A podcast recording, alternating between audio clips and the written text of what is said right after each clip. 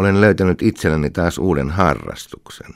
Olen alkanut kuunnella mustaa populaarimusiikkia 1950-luvulta jonnekin 1970- ja 80-lukujen taitteeseen. En ole koskaan ollut erityinen levyn keräilijä, mutta nyt olen joutunut miettimään keräilyn hienouksia käytännön syistä. Moni artisti on tehnyt pitkän uran, joka joillakin jatkuu edelleenkin. Minulla ei ole varaa ostaa kaikkia haluamiani levyjä, ja toisaalta minua mietityttää se, että mitkä kokoelmat ikään kuin riittävät saamaan aikaan kunnon kuvan artistin tuotannosta. Jotkut ovat levyttäneet tosi paljon. Esimerkiksi Wilson Pickettin levytysura yltää 1960-luvun alusta 2000-luvun puoliväliin, eikä hän ole ainoa. Levylautasellani ovat viime aikoina soineet myös Ray Charles, Sam Cooke ja Al Green, ja muitakin on tulossa. Jahka niitä nyt ensin löytää. Harrastukseni on muuttunut koko ajan vaikeammaksi, koska olen myös ryhtynyt pohtimaan sitä, miten erilaiset tavat harrastaa menneisyyden kulttuuria vaikuttavat kokonaiskuvan luomiseen. Jossain vaiheessa tuntui siltä, että haluan levyni juuri sellaisena kokonaisuuksina kuin ne silloin aikoinaan ilmestyivät ilman mitään vaihtoehtoisia ottoja ja bonusraitoja, joita nykyään tungetaan kaikille CD-bokseille. Ajattelin, että näin pääsen aistimaan kyseistä ajan henkeä rehellisemmin ja autenttisemmin, juuri sellaisena kuin se silloin aikoinaan tuntui.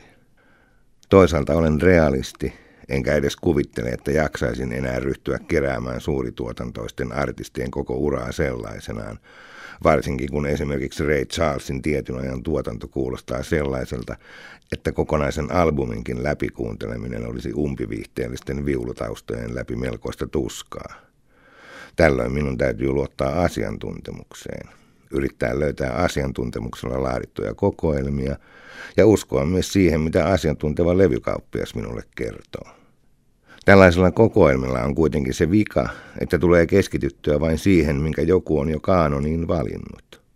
Tähän samaan olen törmännyt kuvataiteenkin puolella. Museoiden varastot ovat täynnä taidetta, josta iso osa ei tule koskaan näyttelyissä näkyviin. Olen ollut sillä tavalla etuoikeutettu, että olen päässyt näkemään näitä varastoja. Monta kertaa on herännyt halu ryhtyä kokoamaan jotain näyttelyä, jossa näitä kummallisia ja toisenaan hyvinkin kiinnostavia teoksia voisi nostaa esiin ja saada parhaimmillaan vaikka taidehistoriaa kirjoitettua uusiksi. Taidehistoria nimittäin kangistuttaa kulttuurihistoriaamme aika rautaisiin kaavoihin, kaiken sen hyvän lisäksi mitä se tekee. Taidehistoriallisessa yleisesityksessä on tapana toistaa samat taiteilijat ja sieltä vielä samat työt, jotka näin pikkuhiljaa nousevat edustaviksi ja tyypillisiksi, toisinaan niin sanotuksi mestariteoksiksi.